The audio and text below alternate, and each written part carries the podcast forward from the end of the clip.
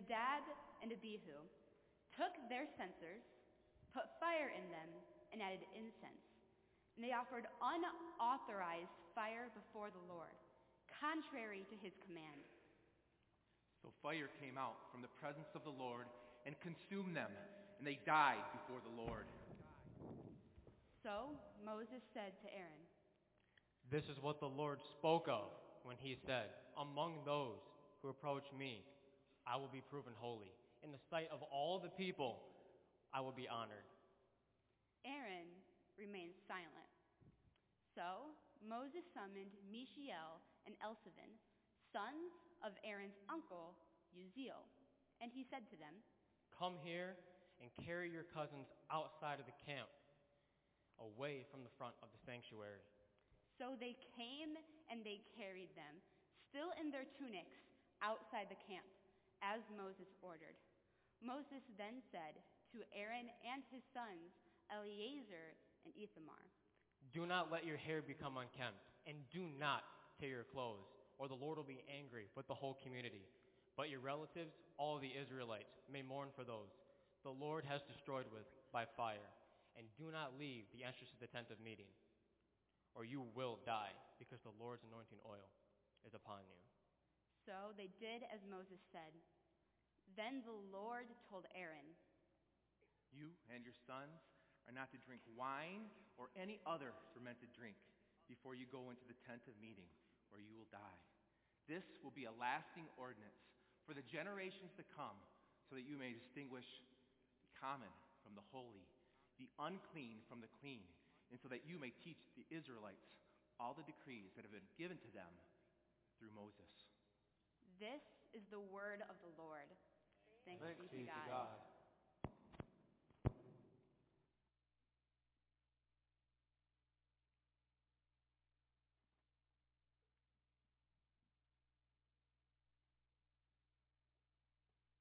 As we have been making our way through the book of Leviticus, last week we certainly ended on a high note. The temple, or the, I'm sorry, the tabernacle had been, been built. God had given his instructions for the offerings and how God's people could give those offerings. The priests had been consecrated and they've been set in place to uh, lead in worship. And then we read at the very end of chapter, uh, chapter 9 that at that point the glory of the Lord appeared to all people. Everything was working fine. And everyone was able to see the presence of the Lord, and there was God dwelling and living amongst his people. It was such a glorious moment. And then we get this in chapter 10. Aaron's two sons, his oldest two, who were to serve in the, in the tabernacle, they were to come with their censers. The censer would be filled with uh, fire. It often says just filled with fire, but that was the combination of the, the incense and the, uh, the, the different, um, the, remember in uh, Exodus, God gave them sort of a special concoction for that incense that, that they were pulled together from the olive wood and other branches. They would put that together with the coals to make a fire that would burn to God. And so they were to take that incense and then they were to bring it from the outer court into the actual uh, place where the presence of, of, of God was, into the holy place. It was called the holy place. And in that holy place was the light, the candles that kept burning with the light of God. There was the table of showbread, which was represented fellowship with God, eating at the table, being together. And then there was the prayer place where they would put their, their coals and it would continue to rise as God, as, as the people, their prayers rising to God. And then beyond that, of course, was the Holy of Holies, the most holy place of all. But Aaron and his sons were every day to bring this incense in there and put it on the incense altar. This was like priesting 101. Right? If you are a mechanic, this is like doing an oil change. If you are a nurse, this would be like uh, taking, uh, you know, taking somebody's pulse or, or blood pressure. This is basic stuff. So how on earth could they mess this up? I mean, I think in my humble state here that even I could get this right, right? Bring it in. But what does it say? How did they mess it up?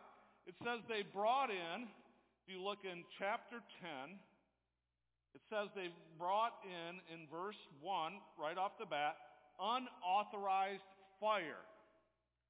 Unauthorized fire. The Hebrew word for this unauthorized means uh, strange or foreign.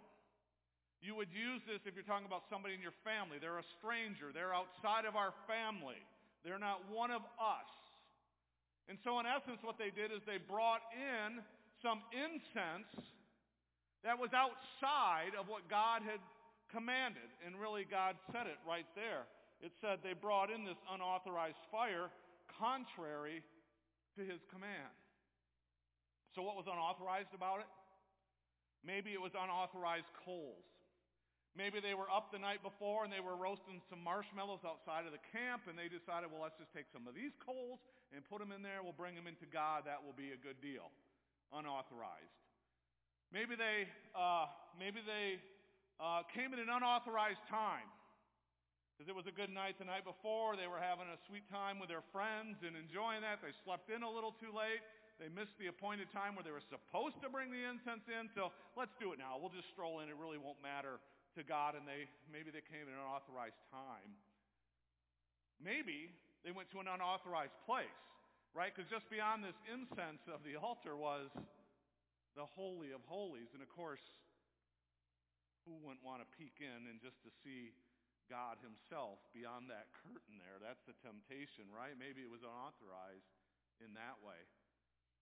Some scholars even think, if you look ahead, to uh, verse 10, uh, 10, 10, or 10, 9, when, uh, when the Lord is talking to Aaron, he says in 10.9, he says, You and your sons are not to drink wine or other fermented drink when you go into the tent of the meeting, or you will die. Is it possible that Aaron's sons were drunk? Is it possible they just been having too much wine and too much beer? And of course, things can go incredibly awry when you're drunk. Do I have a witness in the house for that? Everybody. One courageous person was like, yeah, I, I get what's going on there. That's possible too, but whatever the case was, they brought in something that was outside of what God had commanded to them. And in that moment, they were burned. They were crisped up pretty good. They were dead right there in their, their clothing. And we say, why? Because at that moment, when they came in with what was unauthorized, they were bringing sin into a holy place. Remember, God has not been so casual and nonchalant about what needs to take place in his home for a holy God to dwell with a sinful people. And so they ignored some of those rules of which God said holy, and they brought what was unholy into God's presence. And there we had a clash, right? Because God is light and in him there is no darkness. And so in that moment, God has to respond to the sin that is front of him because God hates sin and he needs to deal with it. In a moment, boom, like that, he dealt with the sin. And Aaron knew that what had happened was right. He stood there silent. And Moses just simply reiterates those words there, which you see in verse 5. He says, God says, I will be proved holy.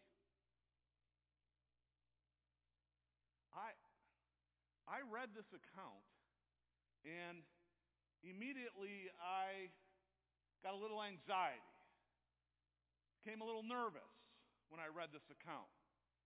Because what I see here in this account is clearly God's holiness matters. Clearly, God is set at maintaining his holiness. And in the things that God expects and the things that God asks his priests to do, he meant for his priests to do. He said, This is how an unholy people can meet with a holy God, and you, as my priests, are to carry them out as mediators on my behalf to the people. And I'm serious about it, says God. And we see this happen here. We also see it in the New Testament, don't we? In the New Testament, when God is establishing the church in Acts chapter 5, and he's saying, This is my community, the church. And remember those two people, Ananias and Sapphira, who sold some property, and then they decided to keep some of the money for themselves, and they brought the rest of it saying, Oh, we sold all our property, and this is for God. And they're doing a big old lie in God's face, and boom, like that, they drop over dead too. Because God is saying, You're my people and my church. And you need to be holy as I am holy, and I will be proved holy. So I'm holding that in one hand. And then as I read forward through the New Testament, I see the scripture that we heard read this morning by, by Jody that God very clearly says to us who we are. He says, You are, you, if you put your faith in Jesus Christ, if you're a believer, you are a royal priesthood. See where this is heading for us? You're a priest. That's who you are. If you put your faith in Jesus Christ, you are part of that royal priesthood. You are part of the, the, the priesthood of all believers. You can't say, well, no, no, no, that's, I'm out. I don't want to be in that. I just wanted to give my life and, and make sure I had fire insurance and that I wasn't going to go to hell, but I, I don't want any part to do. No. That's who you are. If you put your faith in Jesus Christ, you are that holy nation. You are that royal priesthood. You are chosen by God. You are, you are uh, the word that they use for church in, in the New Testament is ecclesia, which means set apart. You are set apart, and set apart for what? To be holy. You're set apart for the very purposes of God. You are a priest. And so when we know that that's who we are, and then I see how seriously God takes the fulfilling of his priestly functions here I think it gives us all a little pause for some, some caution, or at least maybe even a little wake-up call. Because it confronts us and asks us, how seriously are we taking our call to live as priests before God? How seriously are you living into being a part of the, the priesthood of all believers? we need to take that seriously, what I see here. I think the first thing that we need to take seriously is our status. Are you taking seriously your status? In chapter 8, we read uh, about the whole seven-day uh, ordination process for the priests. It was seven days. They had to worry about their clothes. They had to do some cleansing. They had to be anointed with oil. They had to be prayed over. They had to have liturgy put on them. And at the end of that seven days, then ritually in the sight of God and all those people, they were declared to be, and what's the word? Holy. They were declared to be holy. And as priests, God's priests, our status is holy. Our status is holy. We are told in Hebrews 10:10 that Jesus offered himself as a sacrifice for us so that we could be made holy. 2 Timothy 1 9 says that we are that God saved and called us with a holy calling so that we could be made holy. This is our status. We weren't we weren't just we weren't we, we don't just put our, our faith in Jesus Christ, as I said again, just so that we can uh, now know that, okay, when I die, I'm okay, but for the rest of my life, I can live however I want. That's not what the case is.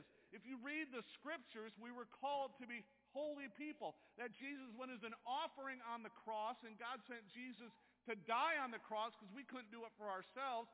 That he would die so that as his blood was sprinkled on us, we would be holy in God's sight. And that's our status. That's who we are. And so my question is, do you begin to live into that status of being holy? I know in high school, like when I was part of, uh, let's say, the, like the National Honor Society, right, I had to live into that. I had to maintain my, my GPA average, which I did just barely. Uh, I had to volunteer and give my time. I had to be a leader in the school. There were things that I had to do to live into that status of being part of the National Honor Society. And friends, I think what we need to recognize is that God, through Jesus Christ, and when we receive Jesus in our life, we are sprinkled with his blood, and as the blood was poured out, we were made clean and holy, and we need to live into that holiness. We live into it. That's a good thing. Because a lot of times people out say, oh, I don't want to be holy. I don't want to be that person. That's for pious people. No, that's the status that Jesus put upon us. We are holy people, set apart, called out to be holy. We should look different than the rest of the world because we are holy people. And we want to live into that. Ephesians, uh, Ephesians 5, verse 26, I believe it is. It says, it, it encourages us on that day that when Jesus comes again, that we present ourselves to him as, as a bride waiting for the bridegroom. And it says these words, present yourself as a bride because Jesus came for his bride and he made his bride clean. He made his bride holy. And it says, because Jesus did that for you, his bride, when he comes again and he looks for you, he want, he's looking for you to be without stain, wrinkle, or blemish. How's that for a standard? That that's what I'm living into because I was made holy. I am going to live into that. And everything I do in my life, I'm going to make sure that I'm doing it without stain. That I'm doing it without wrinkle.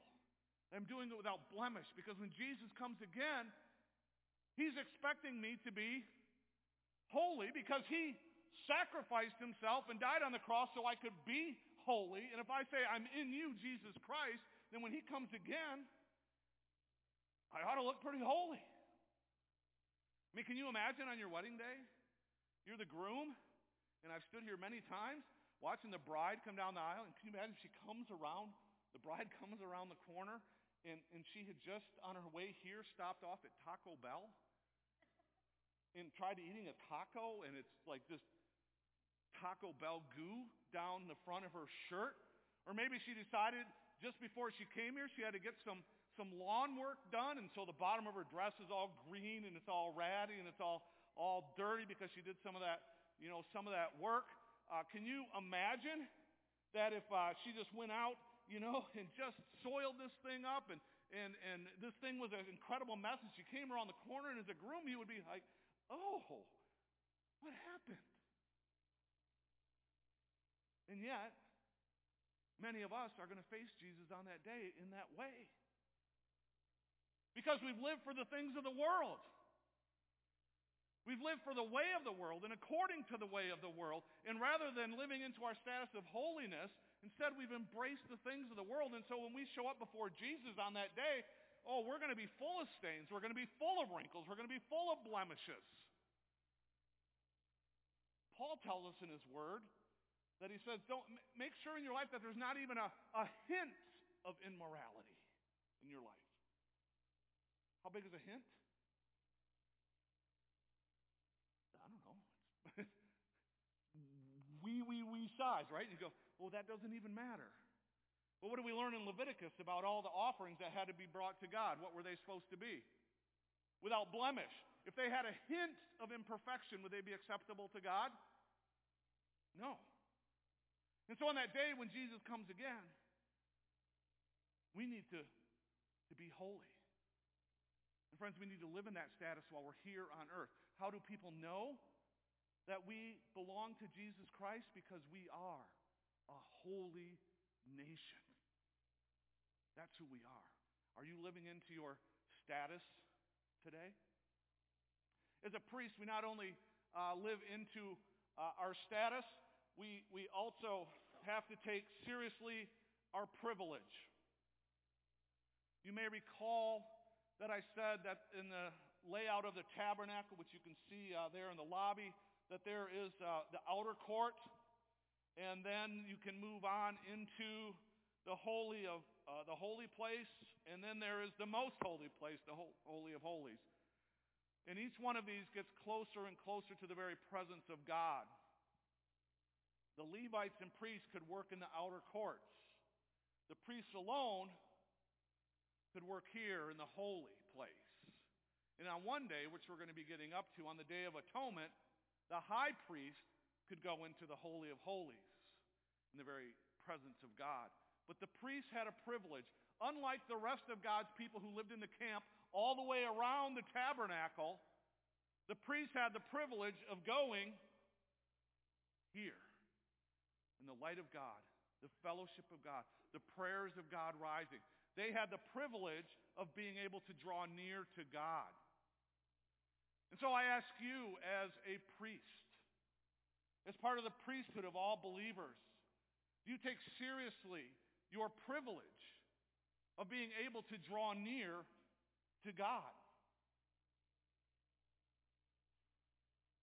Because of what Jesus has done in our life, making us holy, we can draw near to God.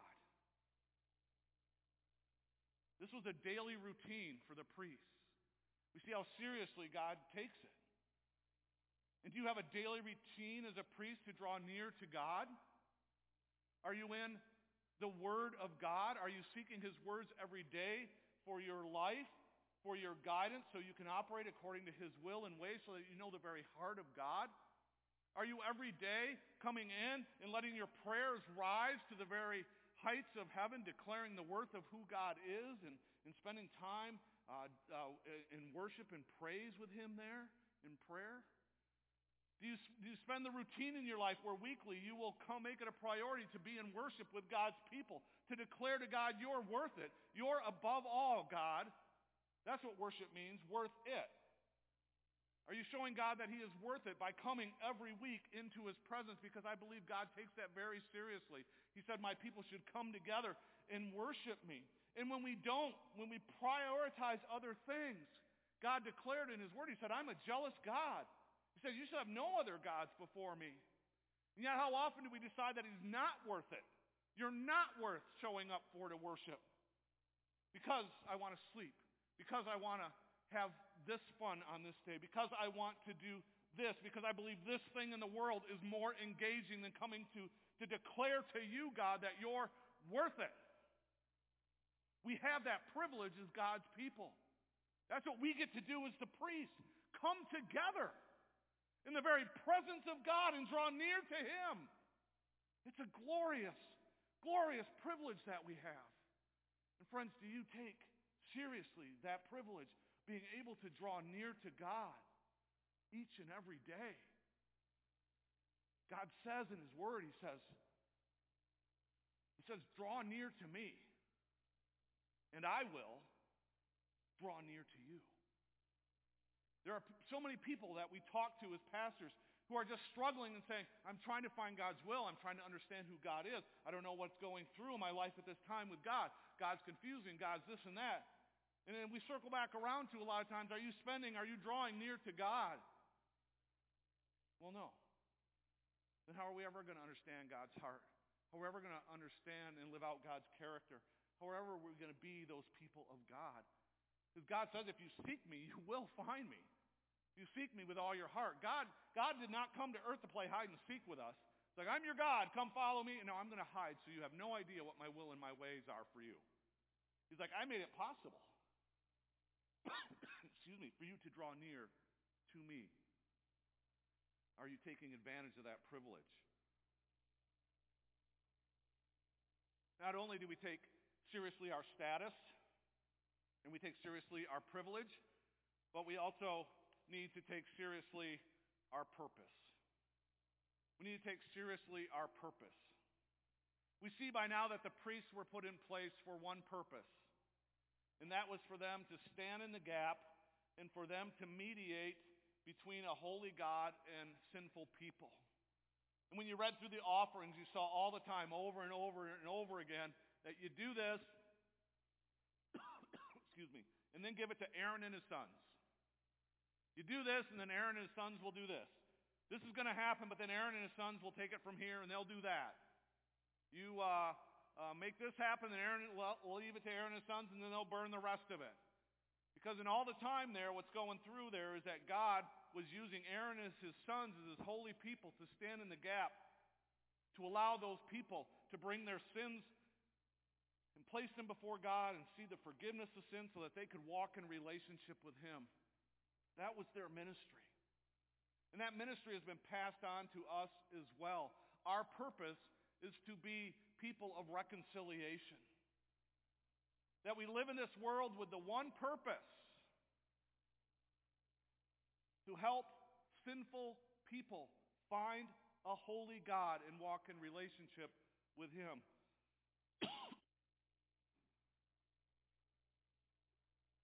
Second Corinthians 5 8 says these words God who reconciled us to himself through Christ and gave us the ministry of reconciliation. Do you see that?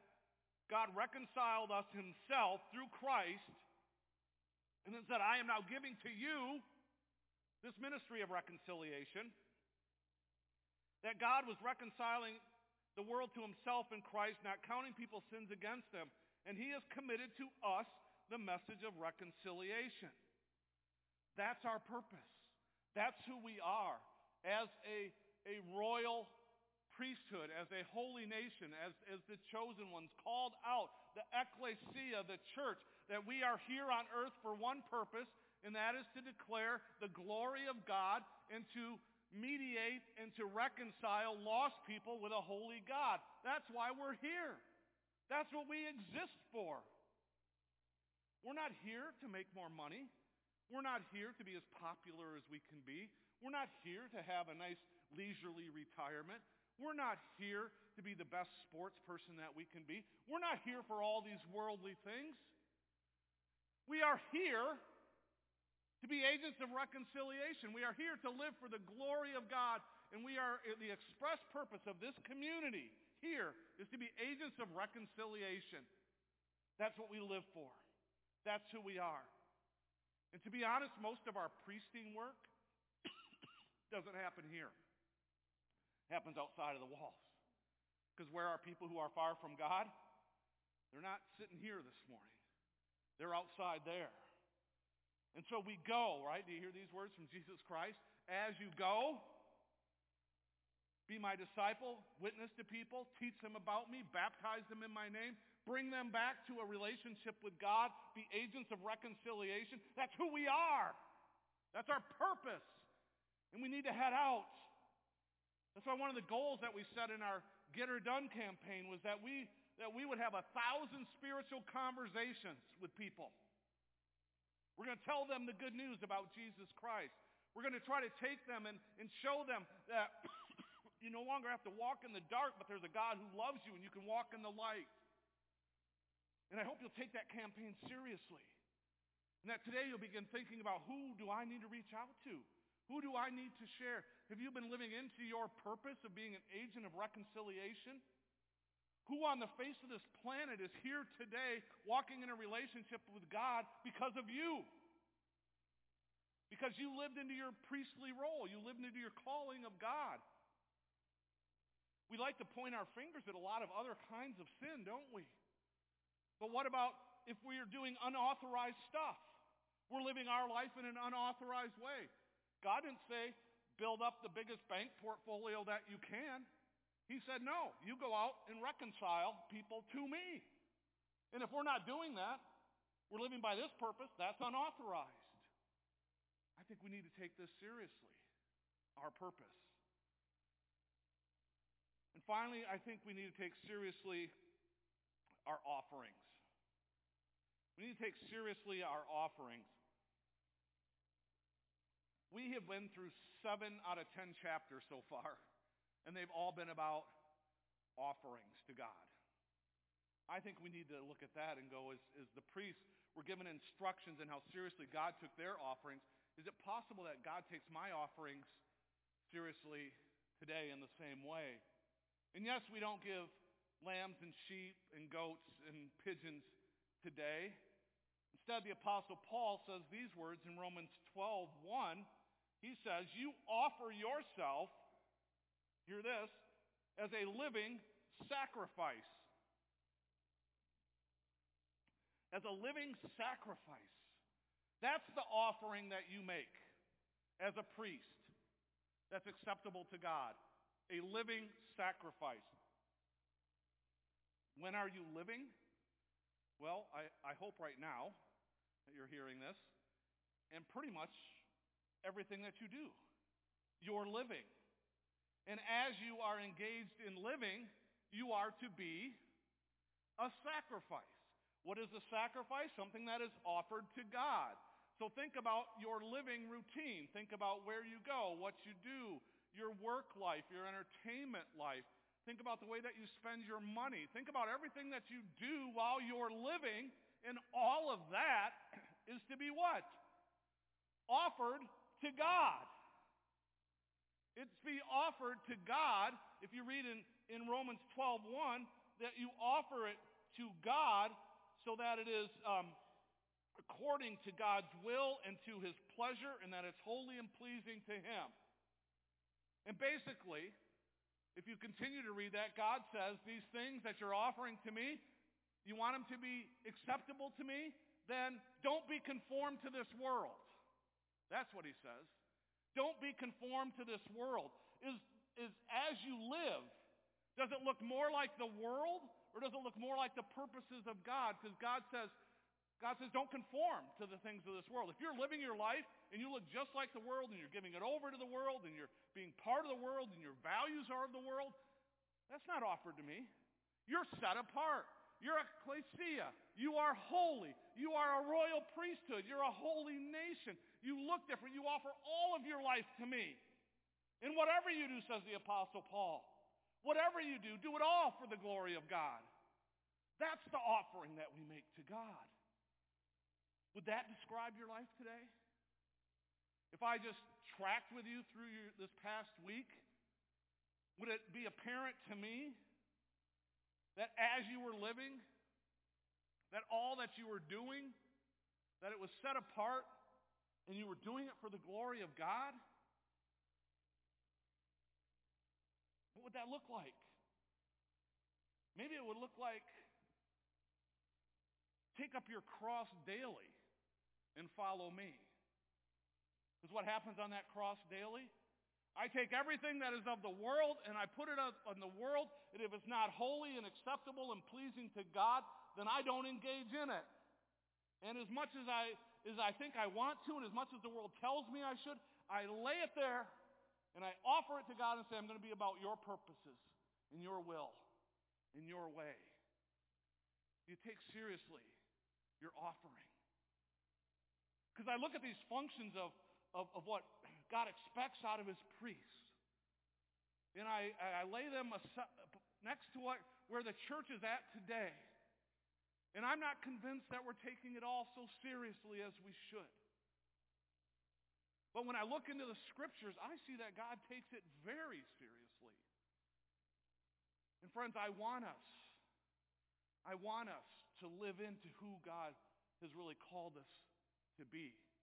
Can you imagine that if we were a people, that it starts with, with the folks that are gathered here as the Orchard Hill community, the 400 folks that are gathered is our community, and even beyond, we have like 700 and some who call this their church home, that we would start living holy lives, living into that status, and saying, I'm just going to live holy. I'm going to live set apart for God according to his will and according uh, to, to God's ways. And what is ever not of God, I'm going to not do it. I'm going to, to, to not conform to the world, but I'm going to live according to God's purposes. Can you begin to imagine how, how bright, how, how, what the light would be that we would begin to shine from this place as we took everything that we had and we laid it on the altar and said, God, this is, this is going to be for you. And then as we continue to live in this way for God, which is a way that God says brings life, brings peace, brings truth, brings wholeness, because the way of the world brings all the opposite, right? It brings death to us. But if we honestly believe living in the way of God brings us life, when we start living in this way and we see our, our marriages that are formed according to the purposes of God and we see people who are doing their work life according to the purposes of God, and they're being neighborly according to the ways of God, and they're, they're interacting on Facebook according to the ways of God, and we are doing everything according to the will and ways of God, we will soon be that light. We will soon be that salt that the world is drawn to. And when they're drawn to that, we simply say, come on and join us. But here's what God expects. You got to live a holy life. You got to live this purpose. You got to daily follow him. But come and join us. We're not cajoling anyone. We're not forcing anyone. We're inviting them to be part of the greatest thing ever, which is living in the presence and living near and in the kingdom of God. And I don't see his church doing that. In many ways, our churches are drifting far from God. And we got to put a stake in the ground and say, no, that's not going to happen. This is what the church of God is going to be like because Jesus Christ gave his life for us so that we could be made holy. And he expects us to present ourselves as a radiant bride, beautiful, without wrinkle or blemish for him. And on that day, God will take a look at us and he will not say, away from me. He will say, welcome, well done, my good and faithful servants. And we get to join the kingdom and we get to join all of those who have gone before us as together we make up the priesthood of all believers. And I so look forward to that day. And I want you to be a part of it. Let's pray together.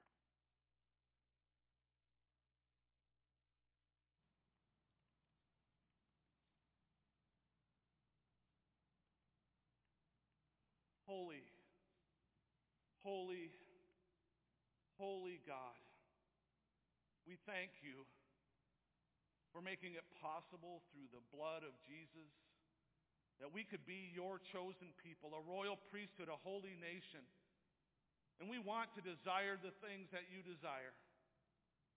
And we want to be the people who seek your kingdom first. We want to be pure and holy and set apart like the priest you have made us to be.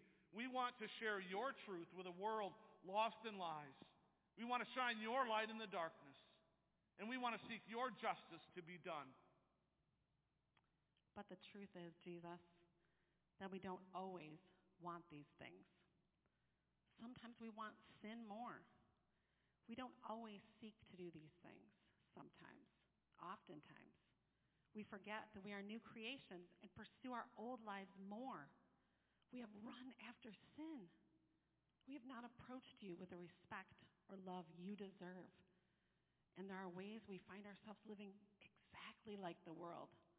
Like Aaron's two sons, we haven't lived rightly as priests to be holy like you are holy, to follow in your ways, and to point others to you through our lives set apart. And for that, God, we ask your forgiveness. We see what happened to Aaron's disobedient sons when they rejected the holy calling of their priesthood. We want to be different. We want to be faithful. So we pray through the blood of Jesus that you would forgive us, God. Forgive us when our desires have been selfish and sin driven instead of centered around your sacrificial love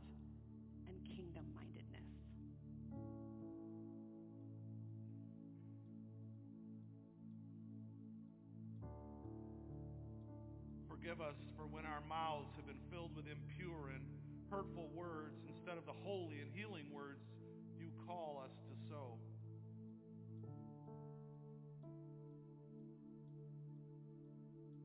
Forgive us for when our relationships have been full of envy, bitterness, and division instead of love, peace, and unity.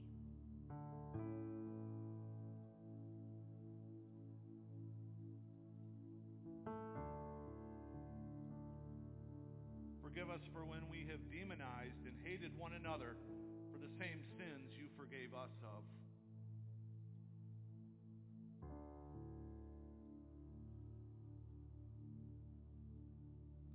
Forgive us for when our resources have been used selfishly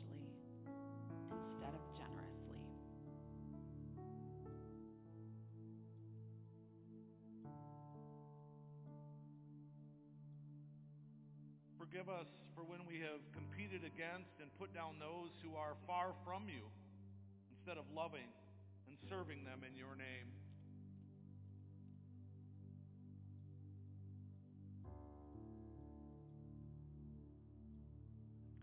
Forgive us for having marriages that are just as broken as the rest of the world.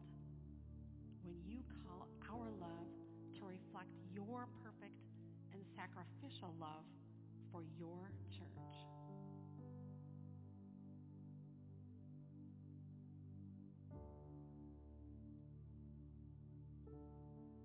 Forgive us for indulging in our own comfort and full bellies more than we have worked for others to be comforted in full.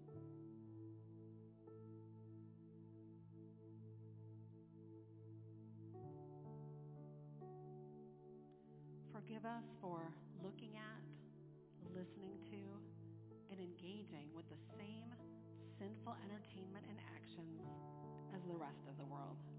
When you call us to holiness and purity in mind, body, and soul.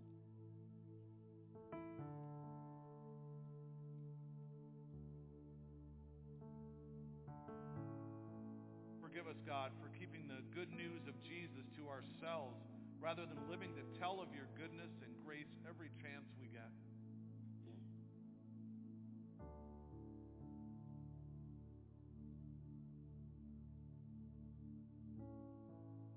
And forgive us for believing that the things of this world, the broken, unholy, empty, and dirty things of this world would ever be more fulfilling, true, or good holy, and good God, have offered to us and called us into.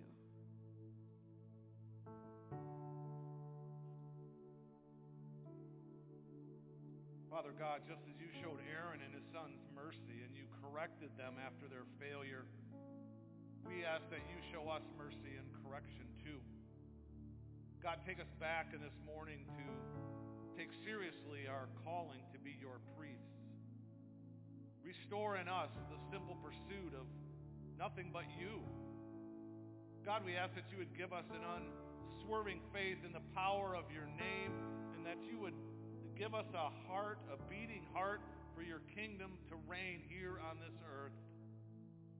Father, we ask in these holy moments, we bow before you that we may live as a church that is known for your presence again.